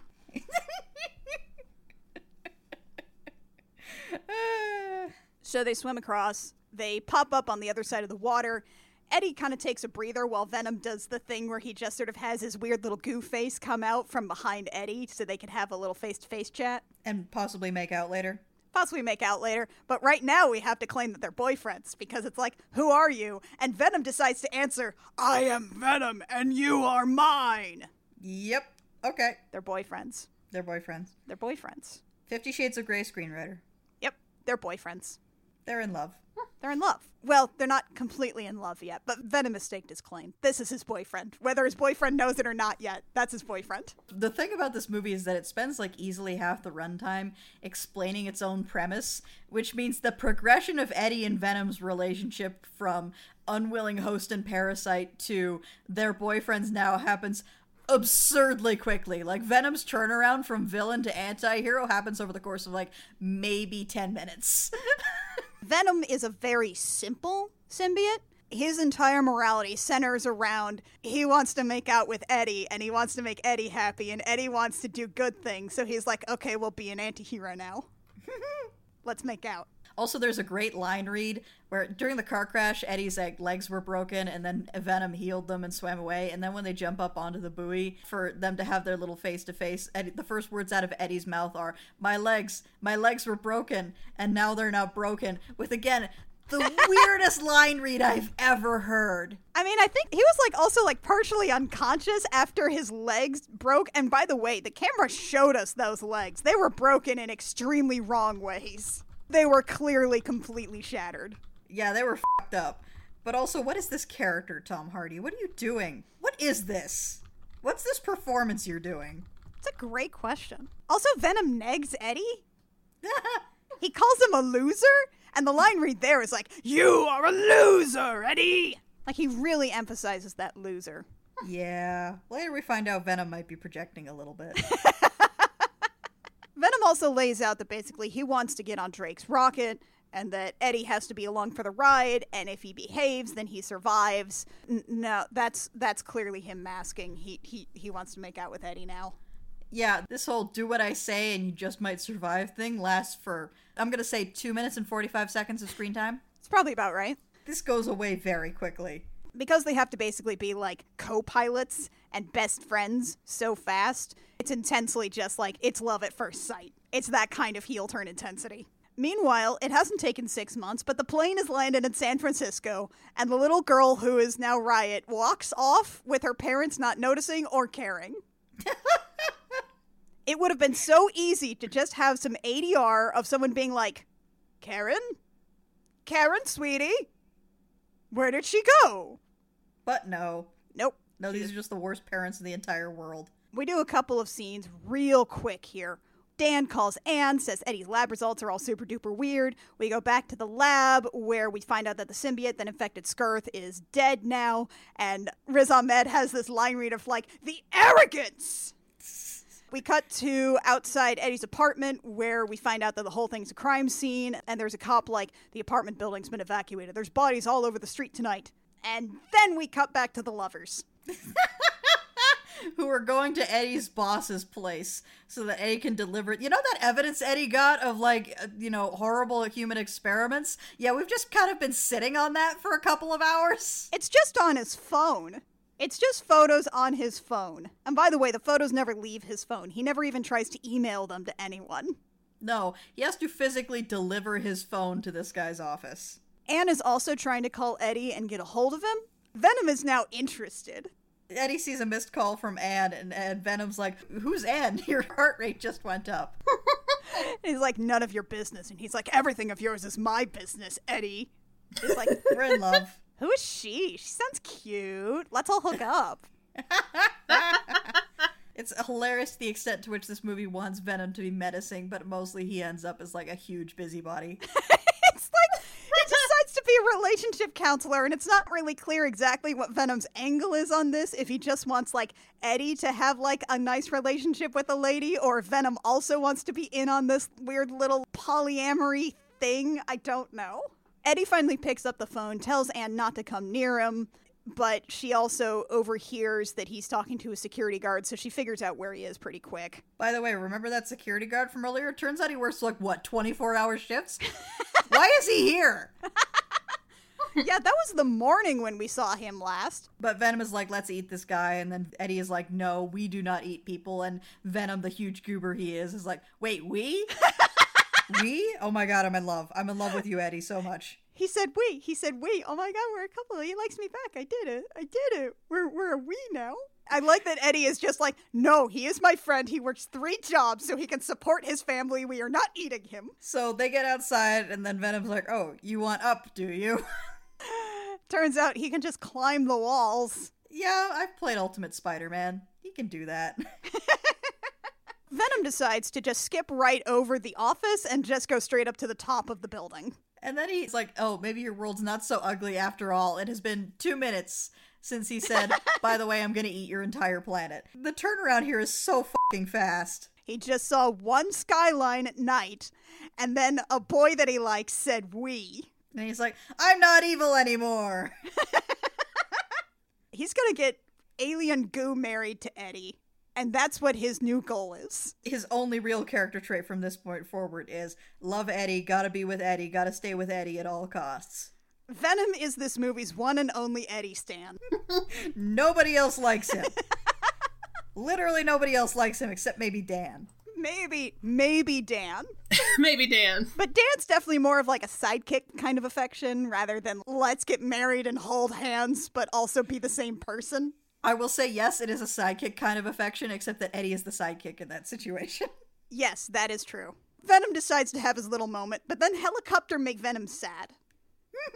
It's not even like a bad guy helicopter. It's just a random helicopter that's flying weirdly low. It's just a jetliner that flies overhead. Oh, okay. And bad noise. Bad noise made Venom sad. Venom passes out, and then we do this whole dramatic moment where Eddie's sliding down a building, but Venom like wakes up the last second and catches them. It doesn't really matter. They're in love. They're in love. Venom actually says, I've got us, Eddie. They're in love. So they break into the office that we saw earlier in the movie, so Eddie can just leave his entire phone. By break into, we mean the Venom hurls Eddie through the window. Eddie's going to leave his entire phone. He's not even going to take out the photos and put them on a flash drive or something. nope, whole phone. His whole ass phone, the thing that people need to contact him, perhaps his ex fiance and his doctor. Nope, they had to get the phone out of the running, so here it is. And then he also just leaves a note for the guy that's like, do the right thing, asshole. No, it's better. It's do the right thing, shithead, and he underlined shithead. Which is great because, like, he probably doesn't even have any indication where he is. Like, maybe there's some geotagging on the photos themselves, but he doesn't actually provide any context for these photos. It's been six months since he and this man had a conversation. Does he even know Eddie's phone password? yeah, that phone better not be locked, Eddie. So Eddie tries to point out when he and Venom are arguing, because of course they're arguing, they're old lovers. You know, you could just exchange my body for a fresh one and just move on from me. And Venom's like, why would I do that? You're far too good of a match to throw away so soon. Plus, I am starting to like you. Starting. Starting. You're in love. You're in love, Venom. It's been 15 minutes and you're completely in love with this guy. He has terrible taste, honestly. Look at Tom Hardy in this movie. He's a sweaty disaster. yeah. Venom's like, that one. Yes, that's the one I want. He even starts in on a you and I are not so different, which I'm not sure that's true. I would argue that you are probably very different on many different levels. One of you is a pile of space goo. One of you is Tom Hardy. Technically, both of you were Tom Hardy. Venom is voiced by Tom Hardy. That is true. There's this moment where Eddie's like, okay, I guess we should leave now. They look at the window, and Venom's like, jump, do it, do it, do it. And then we smash cut to Eddie pushing the elevator door. And Venom calls him a pussy. Venom, where did you pick up that particular insult? Why are you talking so colloquially? Are you just pulling all this stuff out of Eddie's brain? And it's weird because it's doing like the evil growl voice too. So he's like, pussy! Like, are you asking? Is this like hungry? What's happening here? Anyway, there's a fight scene at the bottom of the elevator. Oh boy. this goes on for way too long and adds nothing to the movie. It's just, it's there for all the 14 year old boys who wanted to see Venom wreck shop. And frankly, there's this part at the end where, like, there's one cop left, and Eddie's like, No, we do not eat policemen, Venom. Yes, you do! You do all the time. Eat the pigs! Eat the pigs. Hey, Cap. Also, at the end of this fight scene is when Anne wanders in. Which is really great because Eddie's like, "Hey, I'm really sick and scared," and Hannah's just like, "The fuck is going on? Get in the car. We're going to the hospital." I just saw you eat a guy. And Eddie's like, I don't know if I should get in the car. It's dangerous. And she's like, get in the car. And Venom's like, ooh, I like this. This is, she's just like, "Hospital now," and it's a very good delivery. She's like, you can see that she's doing all this processing and just decides, setting all that aside for now. We're not going to deal with this right now. This is a problem for later. Anna's a great character, actually. And Venom is right to decide that he wants to also be her boyfriend. Although I cannot, in good conscience, recommend that Anne date Eddie or Venom. No, it would be a terrible idea. But Venom thinks it would be a great idea. So we have this exposition scene in the car. Eddie finds a new shirt that's just been thrown in the back of the car. It must belong to Dan. But at some point, he exchanged out of the worst, sweatiest, stained hoodie that he has been wearing for like most of this movie. He's explaining some symbiote stuff to Anne, and she's like, So sound is like his kryptonite? And she allowed to say that? Is she allowed to say that? this is a Marvel movie. Is she allowed to say that? Also, there's this bit where she's like, So you can hear him? And Eddie's like, Always. And he's looking out the window. It's supposed to be like this really angsty moment, but all Venom has said throughout this entire movie is hungry and Eddie. I don't think you can play it up as like a I'm being tormented by this demonic presence thing. It's not really an inner demon, it's more like an inner three year old. I'm fine. I'm not in pain. I'm pretty much just hungry all the time. And Venom's like, Also, you're sad, Eddie, because you never apologized to your ex fiancee for ruining her life. Venom? Venom relationship counselor. Literally, my note is Venom colon relationship coach. and so Eddie does, and Anne's like, Oh, let's not do this. Please no. She wants to be anywhere except this car right now. Venom decides that it went well, though. So at the hospital, we find out that Eddie's getting eaten by Venom, like his organs are getting atrophied and kind of slurped up. And Venom's just like, "No, it's fine. Listen, it's it's fine. I can fix it. It's fine.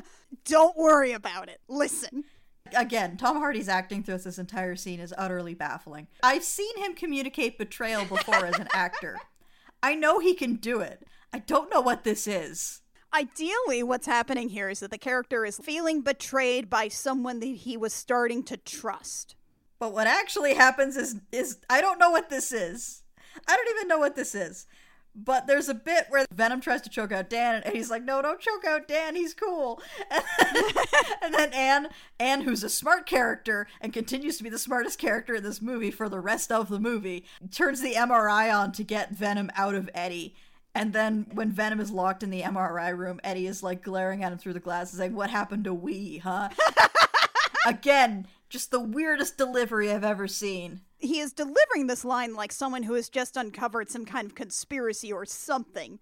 It doesn't sound like emotional betrayal. I, I don't I don't know what this is. Tom Hardy, what are you doing? What is this? So Eddie decides that he should just leave the hospital right now, despite just hearing that all of his organs are shutting down. Yeah, his organs are failing, but it's fine. He can just go home and sleep it off. And like after he leaves, Dan's like, "So do we need to talk?" And Anne launches into this whole like, "Look, it's complicated. I guess he had no one else to turn to, but I promise there's nothing going on between us." And Dan's like, "No, no, no, I meant I'm in about the parasite. the sentient goo that just came out of your ex-boyfriend that he's having a lover's tiff with. That's over in that room." I don't really care about that whole thing. Don't worry about it, Anne. I'm, I mean, I mean that. And then there's that long pause as Anne looks that way and she goes, "It's gone." Venom escaped through the vents and now he's in a doggy. Venom went into a ventum. Venom vented. Very sus. And now he's in a horrible little dog. you know that dog we spent an inordinate amount of time introducing earlier? It was the gun, but a dog. If you establish a horrible little dog in the second act, the horrible little dog must then get possessed by a symbiote by the end of the second act. It is, however, not in the dog for very long, unfortunately. No, because we have this scene where Anne is looking for Eddie as the Venom puppy is, and then they meet at the opposite end of a hallway, and Anne stares at the dog, and the dog looks menacingly at Anne. Meanwhile, Eddie goes to like step into the elevator. The elevator opens, it's full of goons, and he gets tased. like the turn this movie goes so fast right now. Which is incredible. Like the last half hour of this movie, it goes so fast. I cannot reiterate enough that this movie is two hours long, and now it is going to breakneck speed. It has been doing so little for so long. So we finally get Eddie back in the Life Institute or whatever. In an interrogation room. Yeah, and they're like, "Where's Venom?" He's like, mm.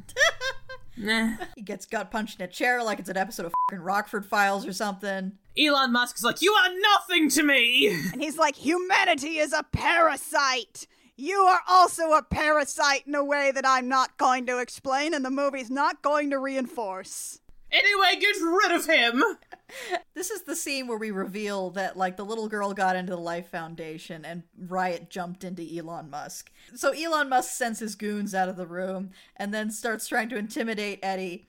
And unfortunately earlier Eddie had said, you know, I spent a significant amount of time with these this thing up my ass. Therefore, when he sees Riot is inside Elon Musk, he's like, "Oh my god, he's got one up his ass too." That's what he says! And again, weird line delivery, but also why why the whole up your ass thing? At this point, are you just trying to invoke the fact that they're definitely in love? Like When he says, I have this creature up my ass, like, there's no way in which you don't just, like, side eye the camera there.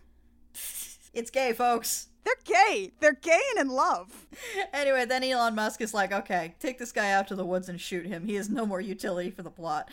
And then the movie goes, oh boy, does he. They take him out to the woods at night, and he's like, whatever, just kill me, I don't care. And then he decides to keep talking because the thug who has a name keeps expositing to him while all of the thugs behind him get yoinked by Venom. so Eddie's just distracting this guy while all of his goons get just at. and it turns out Venom is here.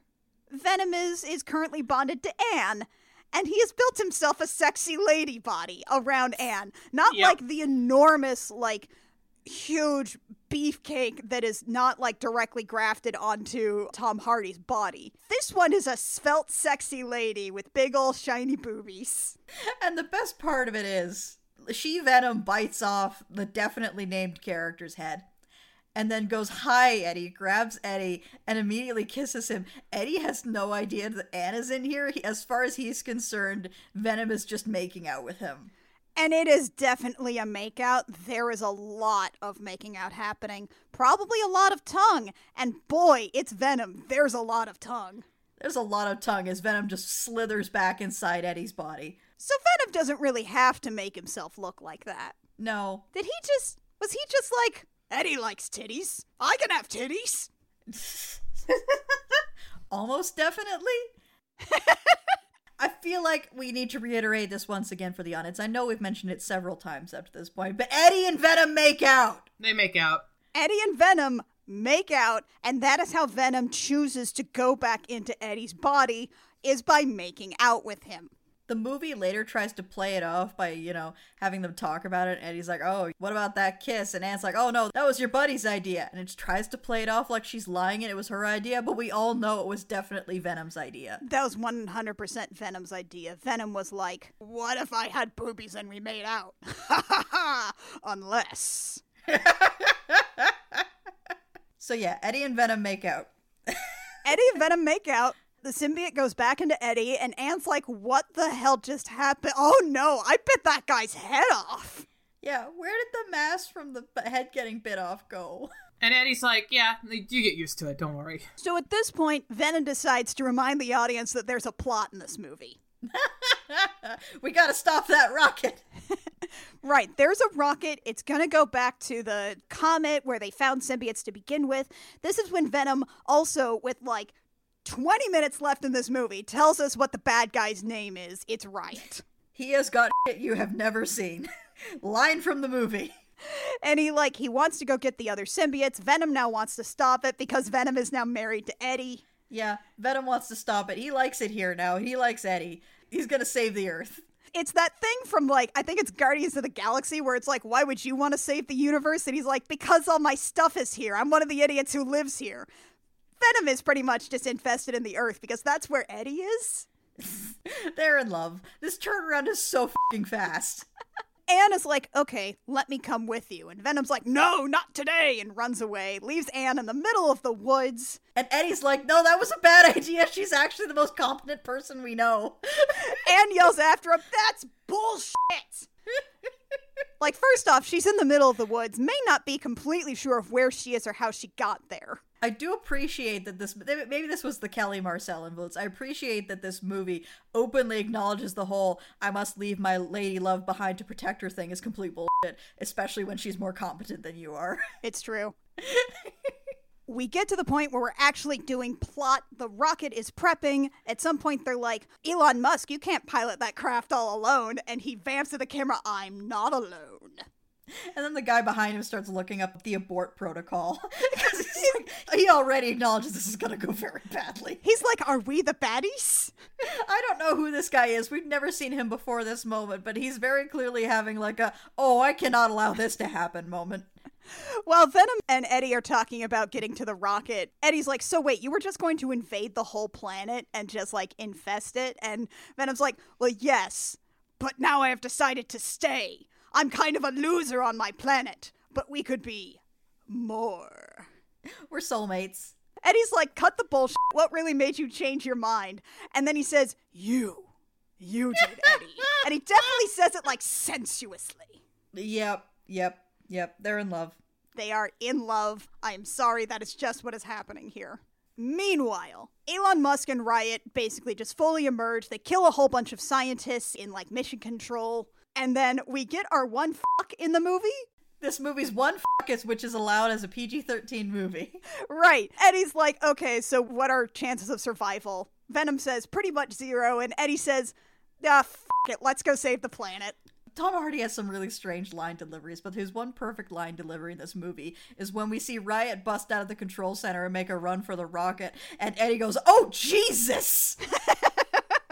That's a perfectly rational response to what he has just seen, and I love it. So there's this big symbiote fight between Riot and Venom. The problem is that Riot has exactly the Venom model, but he's a little more silvery, so it is impossible to tell who is punching whom in most points in this fight. I don't know what's going on throughout this entire fight scene. I do know that Riot gives Venom one chance to get in the fucking rocket, and then he realizes that Venom has gone and fallen in love with a human within the five minutes he's been here. He's like, all right, I guess I've got to murder you now. At some point in the fight, there's a point where like Riot like absorbs Venom and then Venom pops back out. And meanwhile has made it to mission control and pushes the make a loud noise button on the speakers. Yeah, because she's the one smart character in this movie who remembers things that she's told. The fight goes on, both of the symbiotes slip away, and then Eddie and Elon Musk have like a weenie slap fight. Yeah, this is a guy who's been living on one meal a day, mostly tater tots, for approximately six months, and a kale eating vegan billionaire type. Just the silliest fist fight you've ever seen in your life. At some point, he's like, You're too late. This is the next stage of. And then Elon Musk gets drop kicked off of a rocket platform. There's a point where, like, Riot reabsorbs Elon Musk. He stabs Eddie, who lies dead as Riot climbs into the rocket. And then Venom comes back. And he slowly embraces Eddie like a lover. and heals his wounds. Takes out the spear, jumps up to the rocket, has some kind of cool guy exchange with Riot as he looks into the window. And he's like, I don't know, by Riot or something. I think there's supposed to be a cool guy line here, but it doesn't really happen. Elon Musk had said have a nice life to Eddie right before he ruined it, so That's it? Venom is now saying have a nice life to Riot. It's a callback. It's not a very good one. I had completely forgotten that line. He takes the spear that killed Eddie momentarily and like rakes it down the side of the rocket. Some fuel gets into the engines and everything explodes. Venom creates a parachute for Eddie is burned up and he's like, Goodbye, Eddie. And then Eddie plummets into the sea. And apparently Venom's dead. and Venom heroically sacrifices himself for the love of his life. Or does he? Or does he? So we cut later to San Francisco. Anne and Eddie are drinking coffee outside her apartment. Eddie, by the way, is still just like a fidgety weirdo. He remains a fidgety weirdo throughout the entire movie we have some closure with Anne, who's like, I'm joining the public defender's office. Eddie's like, Oh, the network wants to bring me back, but I'm going to write now. I've got a cool interview. And he's like, Do you want to talk about that kiss that was definitely with you and not with my boyfriend? Anne is starting to suspect that Venom is still around, and Eddie's like, No! And then Venom is like, Look at her. She has no idea we're going to get her back. Okay, first off, Venom's alive. We're never going to explain how. Nope. Two, Venom, no. Honey, no. And he's like, uh, no, we probably shouldn't do that. And he's like, you belong with us, Anne. No, no. So Eddie stumbles away in the weirdest possible fashion. And stumbles directly into Stanley. Who's like, oh, don't give up on her. Either of you. And Venom's like, I'm gonna eat your fucking dog. they have their whole ending of Casablanca moment we have to start like actually telling some kind of morality between good people and bad people. And Venom's like, I'm an alien space goo. I don't know what morality is. You just tell me what you like, and I'll do anything for you. And then they go into the convenience store, which is now at night, by the way. That was like an afternoon scene. Now it's night. Now it's night. And they go into the convenience store, and look who's back. It's that guy with the gun. Venom, by the way, wants some tater tots and chocolate for dinner. He does. Eddie actually says the phrase tickle the pickle, which I hate. and then we get that fucking exchange from the trailer that everyone lost their mind over. okay, okay, okay. So Venom picks up the thug and says, You come in here again, In fact, if you go anywhere in this city preying on innocent people, and we will find you and eat both your arms and then both of your legs, and then we will eat the face right off of your head. Do you understand? So you will be this armless, legless, faceless thing, won't you? Rolling down the street like a turd in the wind. Oh my god. What? Who wrote this? What is this line? Is this part of like some of the reshoots they did before this movie came out? Because it's in a weird place. The amount of dumb bullshit they shove into Venom's mouth to make him sound like a cool guy is just incredible. Like a turd in the wind? Oh my god. So this just happens. And then I think he eats the guy's head off. The shop owner's just like, Eddie, what the hell was that? Which is perhaps an understated reaction. She's not screaming or anything, she's just kind of staring at him. Then again, she does live in San Francisco. I feel like somehow she's seen weirder shit. And he's like, oh, I have a parasite. And then Venom, who is still mad about Parasite, calls them out on it. And then he's like, no, it's a term of endearment now because they're married. And then they walk away down the street together, symbolically hand in hand. And there's an end theme hip hop beat about Venom. By Eminem! By Eminem, I think. Yeah. Oh boy, that's by Eminem? My god. Yeah, it's by Eminem. Eminem, a 40 year old man by the time this movie came out. Making a rap about Venom. They brought Eminem out of mothballs to do a rap about Venom. So, real quick, that's the end of the movie, but there is a mid credit sequence and a post credit sequence. The mid credit sequence, we get to find out about Eddie's cool interview at Eddie that he has at a prison. And you're like, okay, so he's going to interview like a guy at a prison. It's going to be carnage. It's carnage. Come on, we know it's, It's carnage. absolutely carnage. carnage. It's going to be carnage. It's going to be carnage. It's Oh, the, carnage. the serial killer's name is Red. Yeah, he's carnage. We know it's carnage. He's written stuff and blood on the walls. Oh god, it's Woody Harrelson. What has he got on his head? Yeah, and a clown wig. And a Ronald McDonald wig. And he's like, when I get out of here, and I will, there's gonna be carnage.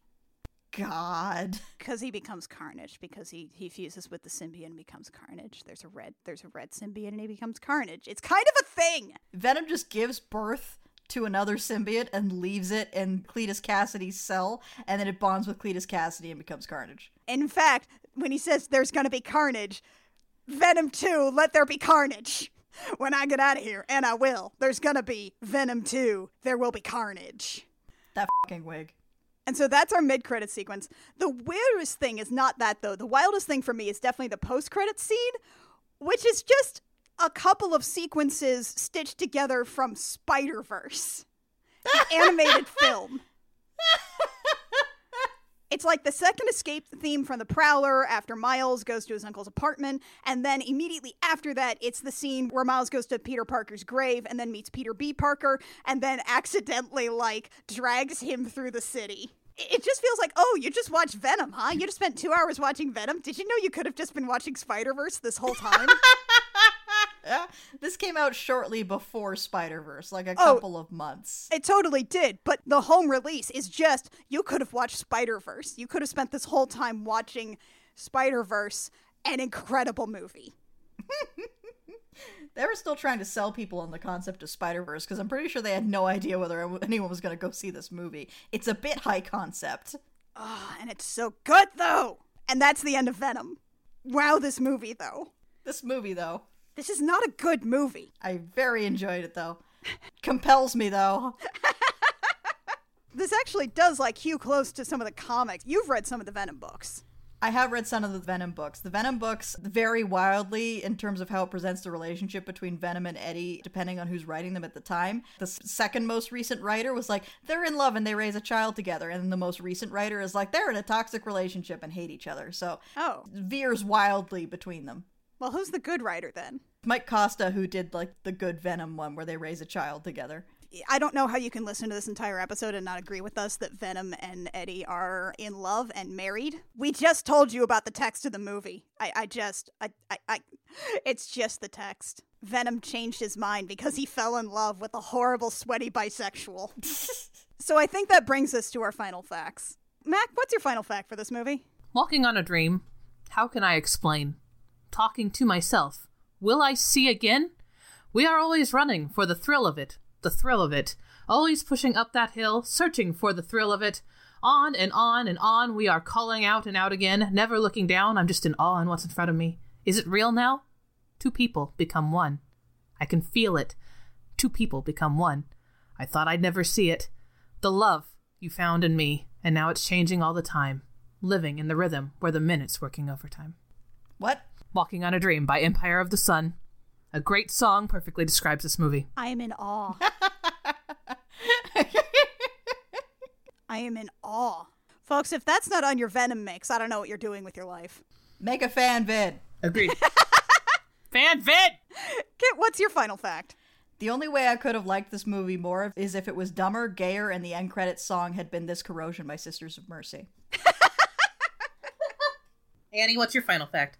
My final fact is that you can build a whole movie around the line like a turd in the wind, but you really gotta work for it. You gotta earn that, and this movie didn't. No. No, absolutely not. Like a turd in the wind, though. Turd in the wind, though. Turd in the wind. It's evocative. It is. I don't know it, it's evoking exactly what they wanted to evoke, but it's evocative. Okay, I think that is going to do it for us today here, folks. We have actually already recorded the next episode after this because we had to record a couple of episodes in advance for a hiatus from recording that we're going to have, but you guys shouldn't notice anything on your end. After this, we are going to essentially do a poetry corner. Yeah. Mac has some opinions. Poetry's good, actually. A lot of people hate it, and you shouldn't. Also, there's a few other things in there, but mostly it's like poetry fights Nazism and fascism. Yeah, it's actually a really fun episode. Mackenzie has a lot of poetry for us. So, you know, follow up this movie with like actual thought provoking literature. It's one of our high concept episodes. Don't worry about it. Don't worry about it. But you know what? It's all worth it. Gotta put those English degrees to use somehow. And it's not just talking about how Venom and Eddie Brock are dating. They are dating, though. They are dating. We cannot stress that enough. Cannot emphasize enough how much they are dating.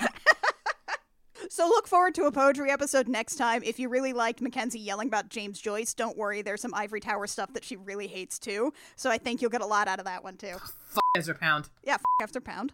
If I can convince you of nothing else, I will convince you of that. I'm interrupting Annie. I'm just saying, if I can convince you of nothing else, I will convince you that Ezra Pound sucks. It's pretty good. I Will Fight You comes out every five weeks. You can find us wherever you download podcasts. If you would like to support us, you can do that with a like, rating, view, subscribe, comment, or whatever, or follow. I think they're doing now. It doesn't matter. Wherever you find our podcast, just do that. It helps us in some way. If you want to support us with money, you can do that at patreon.com slash the Gem Jam, where you can get early episodes of I Will Fight You, as well as a bunch of stuff from our other shows. All of our shows, you can find out about those at crookedrussiancam.horse or crookedrussiancam.gay. That is our website. It's real good, and you can find out about our other great stuff like Gem Jammer or Date Me Damn It. I'm not going to describe those to you. It's on the freaking website. That's why we put it there. If you want to find us on social media, we are on Twitter at CRC Podcasts. Come talk to me. It's pretty much just me there. If you want to find us on other social media things, we're on Tumblr, but I don't really bother with that. It's a cross post bot. Don't worry about it. However, if you send us messages there, I will reply. Mac does reply to those. We also have a Discord, which I don't think we talk about that often, but you can come talk to us there too. I will mostly just gush about my cleric's elf boyfriend. Mackenzie has a lot of feelings about her Dungeons and Dragons boyfriend. I have a lot of feelings about Percival. Join us next time when we talk about poetry and earn our English degrees. Yay! Until next time, I'm Annie, I'm Kit. and I'm Mac. And we have fought you.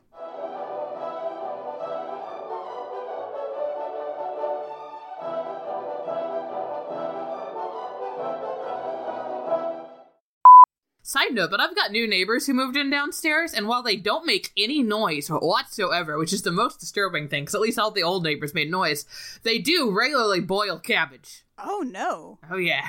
that's a smell to come up through the pipes. Yep. And it just it just kind of spreads all over the first floor, and then Oscar comes down and goes, "Why does it smell that way?" And I go, "Neighbors," and he goes, "Oh, okay," and leaves. Yay! That's a lot of cabbage. It's so much cabbage. We have this weird quick sequence where Eddie's neighbor is doing the loud guitar, loud guitar thing again. Loud guitar? Lard guitar. Loud guitar.